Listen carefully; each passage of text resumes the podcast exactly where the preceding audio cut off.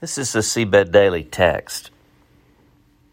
The difference between controlling the future and predicting it. 1 Peter 1 2. Who have been chosen according to the foreknowledge of God the Father, through the sanctifying work of the Spirit, to be obedient to Jesus Christ and sprinkled with his blood Grace and peace be yours in abundance. Consider this foreknowledge. We don't really grasp the biblical concept of foreknowledge. Something in us wants God's foreknowledge to be determinative and even controlling. So, what if God's foreknowledge is not determinative, but rather predictive. Here's my thesis God doesn't control the future as a predetermined outcome, He accurately predicts the future according to how one responds to His Word. I know this may ruffle some feathers, so suspend your judgment at least to the end of the entry. The Greek word behind foreknowledge is prognosis. When a doctor gives a prognosis, they tell you what the expected outcome of the disease and prescribed remedy will be. Aunt Mildred has cancer. We want to know what's the prognosis. The doctor says they think they caught it early, and with radiation and some chemotherapy, they can beat it. A doctor's foreknowledge or prognosis is tentative and subject to being wrong. The foreknowledge or prognosis of God, while predictive, is a certainty. God the Father gives a prognosis for anyone who will follow Jesus Christ through the power of the Holy Spirit. Their life will flourish, and as Peter's letter will show us, even in the midst of great difficulty.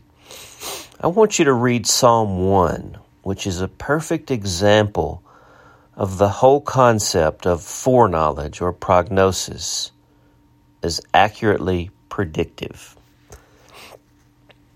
Blessed is the one who does not walk in step with the wicked, or stand in the way that sinners take, or sit in the company of mockers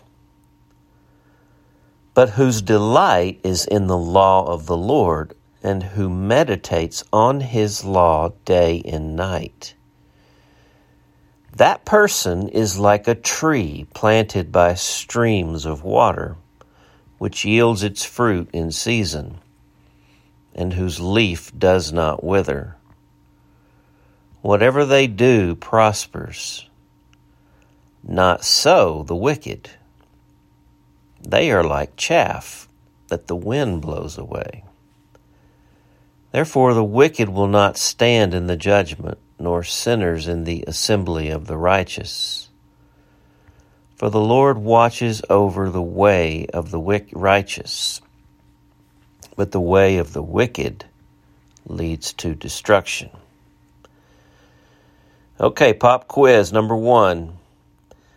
What is the prognosis or God's foreknowledge for the one whose delight is in the law of the Lord and who meditates on his law day and night? Number two, what is the prognosis or foreknowledge for those who walk in step with the wicked, stand in the way of sinners, and sit in the seat of mockers, also known as the wicked? Okay, one more example of how divine prognosis or predictive foreknowledge works. This one comes as the closing words of Jesus' Sermon on the Mount. Therefore, everyone who hears these words of mine and puts them into practice is like a wise man who built his house on the rock. The rain came down, the streams rose, and the winds blew and beat against that house. Yet it did not fall, because it had its foundation on the rock. But everyone who hears these words of mine and does not put them into practice is like a foolish man who built his house on sand. The rain came down, the streams rose, and the winds blew and beat against that house, and it fell with a great crash. Matthew 7. Now read today's text in this light.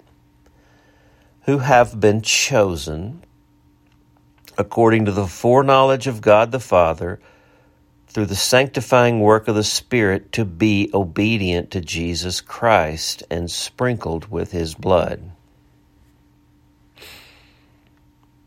The prayer Jesus, you are the Messiah, the Son of the living God. Thank you for the grace of your prognosis and for revealing it to us. You tell us what will happen you give us the choice of life or death, of blessing or curses. Oh, that we would hear your voice and not harden our hearts. Holy Spirit, would you soften our hearts and attune our ears to hear your voice today and to respond to your grace? Praying in Jesus' name. Amen. The question what is it about us that wants to equate the concept of predictive foreknowledge or prognosis with determinative omniscience and control?